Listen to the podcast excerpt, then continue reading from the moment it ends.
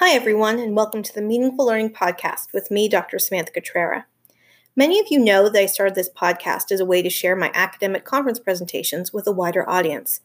I also have a video series called Imagining a New We that's designed for K-12 teachers and helping them think about their practice and pedagogy in more meaningful, inclusive, and transformative ways. Just after the WHO declared COVID-19 a pandemic, I recorded a video for that series asking how we would teach history after this. I didn't have any answers. I still don't. But in asking the question, I was able to connect to a wide variety of people in the history and heritage field about whether their ideas of history have changed because of this moment, how they think teaching history will shift after this moment, and how notions of community, collaboration, and creativity, the Imagining a New We that I named the video series after, may be developed or curtailed during and after this time. All of these videos are available on YouTube. You can search for my name to find the channel, but the conversations have been so rich that I wanted to provide another way for people to access them.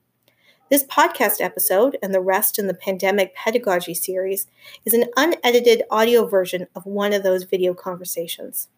As an unedited version, you may hear buffering or a prompt to re-ask a question or even the inclusion of a cat, but the content and quality of the conversation remains the same. In this episode, originally posted April the 8th, I talked to Dr. Andrea Eidinger of the Unwritten Histories blog. She and I talk about the, quote, truth of Canadian histories, that we've always been diverse and that everyone's story is important. She emphasizes that this is a moment to emphasize compassion and care in our teaching and urges us to think about these lessons after this moment has passed. Andrea, thank you so much for talking with me today. It's such a pleasure to be able to talk to someone with so much different experience in this field, like someone like yourself. And so I'm really excited to hear your perspectives on like teaching in these pandemic times. So, hi, thank you. Hi, thank you for having me. I've been asking everyone three questions. One is about like if your current, like your current thoughts have changed. The other one is about how you might think, if at all, will like change teaching after this, history teaching. And then the third one is about imagining a new we and things about like imagination and this notion of like we, if that's going to change at all. So let's just get right into it, shall we? Sure, awesome. I have been saying that my perspective of history has changed a lot because I guess it has like, it has confirmed the things I think about history. Like we need to think about emotion. We need to think about connection. Has this moment, this pandemic moment, changed thinking of history for you at all? And like, no pressure if it doesn't. Mary Chakseris was saying like, I'm just too busy to teach to think about that. But have you thought about teaching history or history itself differently in these days? I think that there are a lot of potential avenues that we could take teaching in terms of changes that are arising from the pandemic situation. I think that there's probably going to be a lot of changes in terms of what's offered online, and there's definitely room for an interesting discussion about how we are all adapting to these particular situations. But I find that my particular approach hasn't really changed just because I've already spent a really long time trying to figure out how to teach in a way that made me personally feel comfortable. And, it's designed in a way that kind of works with what's going on in the world as it stands right now. So I am technically trained as a social historian, and that's what I love the most. And as a social historian, I have always, and this is a terrible admission, but I hate political history. And whenever I was... It's a valid admission. I don't love it myself. And when I say political history, I mean like the formal politics, not the informal politics, power dynamics. But so I know history surveys were taught. Sorry, you cut out there. Actually, Sorry, could you hear that? You cut out. Could you just start saying about the, like, just say the formal politics, informal politics, and then go from there again? The sound cut out. In terms of political history, it's the formal politics, like the policy, legislation, all that kind of stuff that's not as interesting, as opposed to power dynamics. But what I like to do is focus very much on the kind of history that I would have liked. So when I took the survey classes as an undergrad and in high school, I slept through them. I thought that they were really boring because they were essentially the history of dead white men, which I now facetiously call dead white dudes.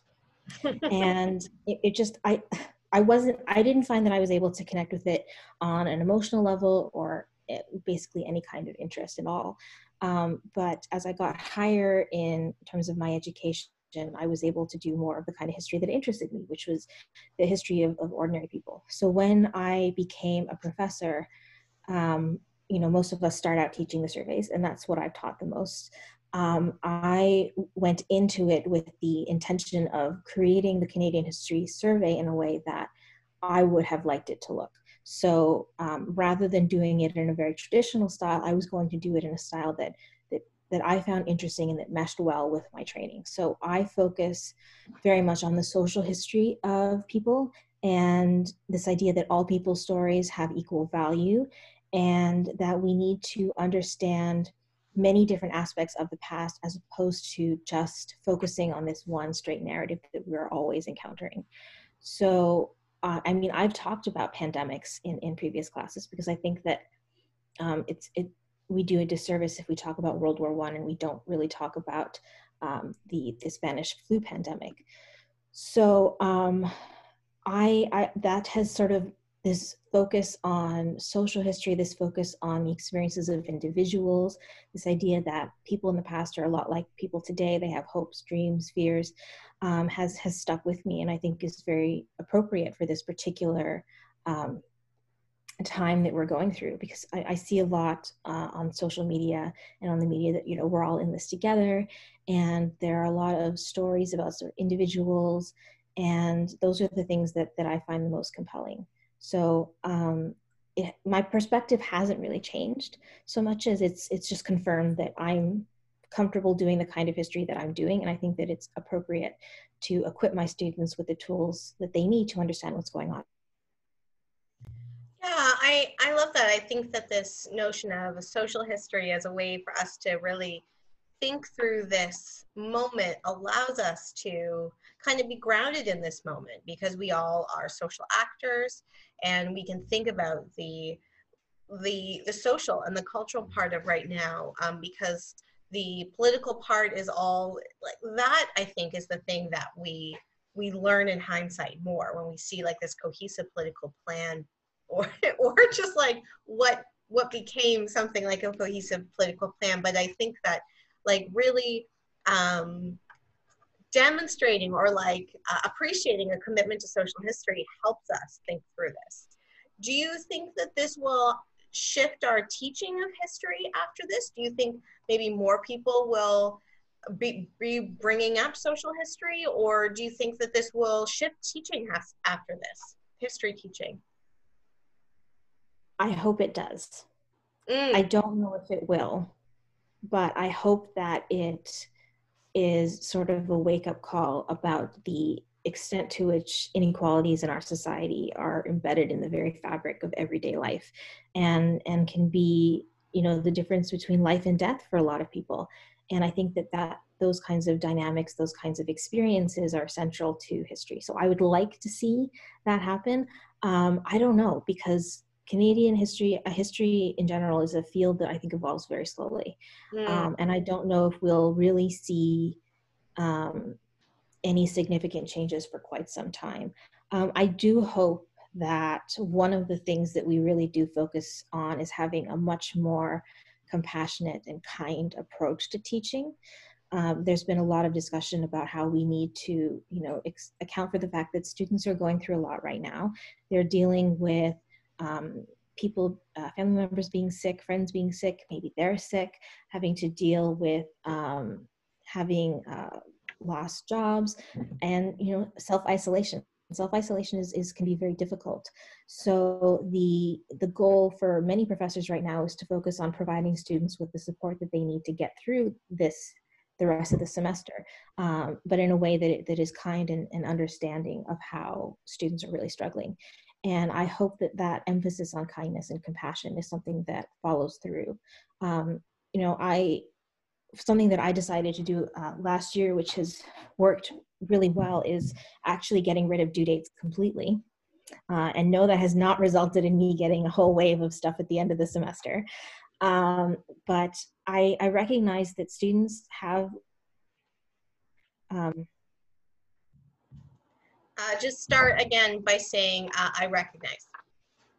I recognize that students have a lot on their plates, even under normal circumstances, and that school might not necessarily be their top priority, and that they have to shuffle home responsibilities and work responsibilities along with school. So I try to be as flexible as possible and accommodate that. So I provide them with suggested due dates, but this way I don't have to, or I give students the ability to feel free to submit later if they feel that they would produce a better paper, as opposed to sitting and worrying about sort of arbitrary dates. Because like I said, life is complicated. School is not, you know, the be all and end all as much as we might like it to be. And I think that the end result is that students learn a lot more when they're given that kind of space to just be and that kind of accommodation. So I would like to see maybe not everybody get rid of due dates, because I know that's not what everybody would love to do, but just to be kinder. I think that's really interesting, and I know that you're talking from the perspective of somebody that is like a history professor, right? That's somebody that's teaching in an undergrad setting.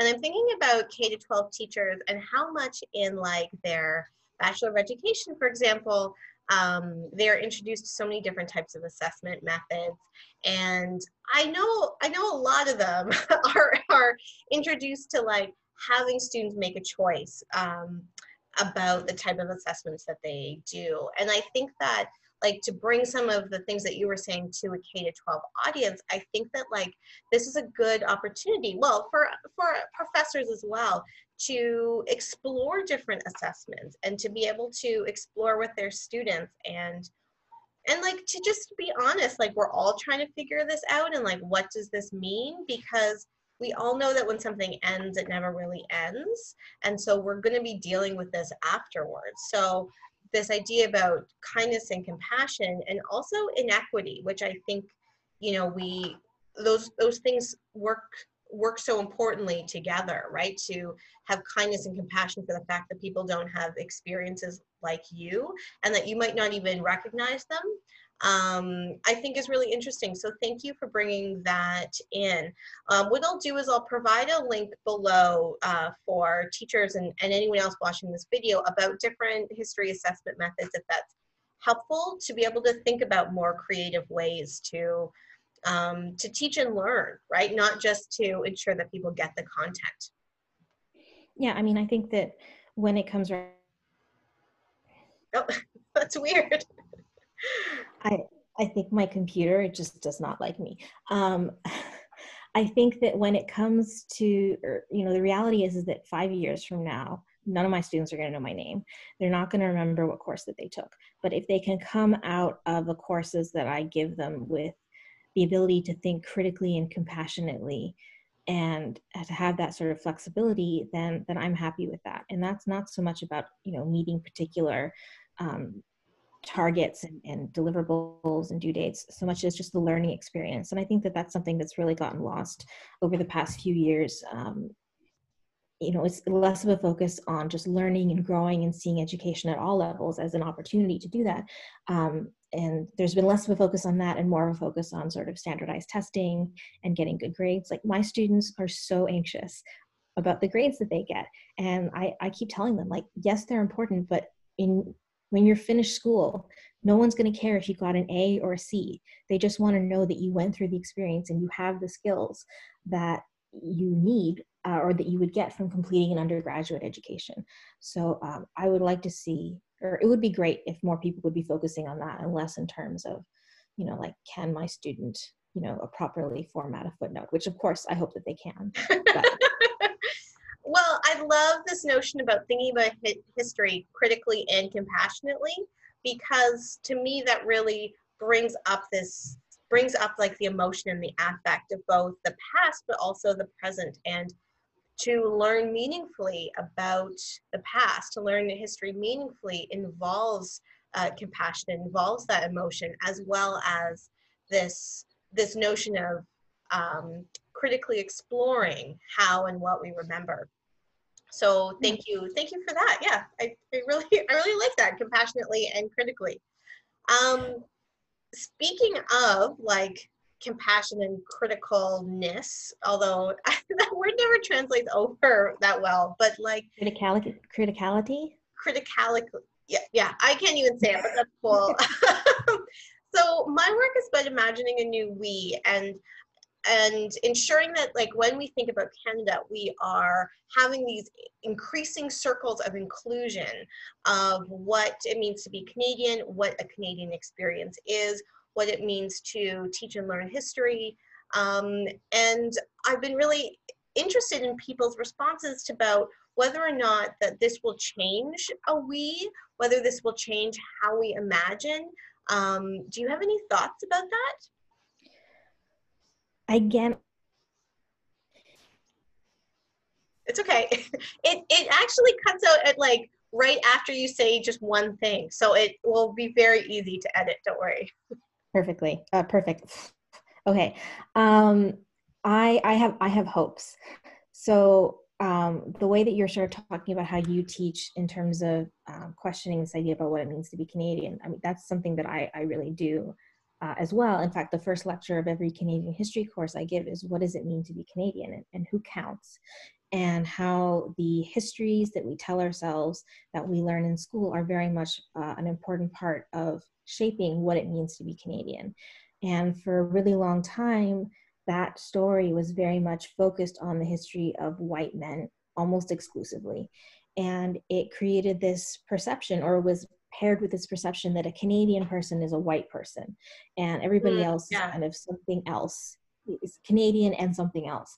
And, you know, personally speaking as myself, I'm Jewish, and a Jewish girl growing up in Montreal, I didn't really see myself, my history reflected in what I learned in school.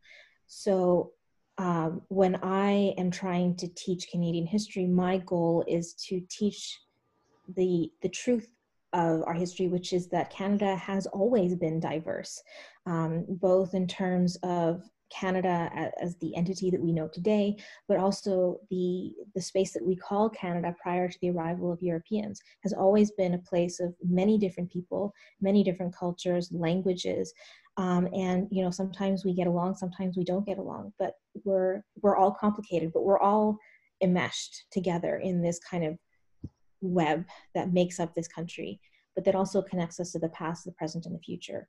So when I'm teaching Canadian history, this is what I like to focus on, is that the stories that we tell ourselves about the past matter. They shape who we see ourselves as and how we relate to the rest of the world. And also that the future of our country is in our hands, and we can shape it however we want to shape it. And we can look to the past to learn, you know, what happened, did it work, did it not work, but we can change what happened and make a better future. If that doesn't sound too corny. Oh, it sounds like 100% corny, but in like a really good way, like in a really inspiring way, because I think that's what we all kind of want from our teaching and learning history. But it seems like sometimes we can get into these like these rote models of just teaching those old white dudes and forgetting the fact that we can keep writing and rewriting these stories. When I talk about history, and I talk about this in the book, and I haven't done a video on it yet, but I say like, I think that we should think more history of more as a magnetic poetry kit than like a book, because with a magnetic poetry kit, like we still have all of the words and the ideas, but we can rework them to identify particular ideas that we want to explore. And so I think that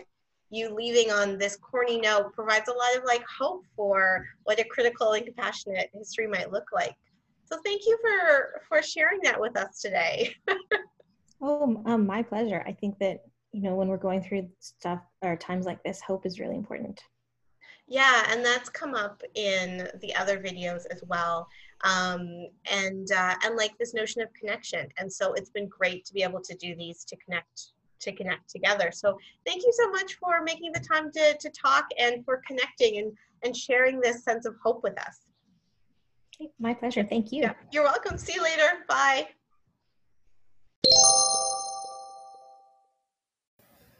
Thank you for listening to the Pandemic Pedagogy series of the Meaningful Learning with Dr. Samantha Cotrera podcast. My first book, Transforming the Canadian History Classroom, Imagining a New We, will be available in the latter half of 2020. Order on Amazon or through your local bookseller today.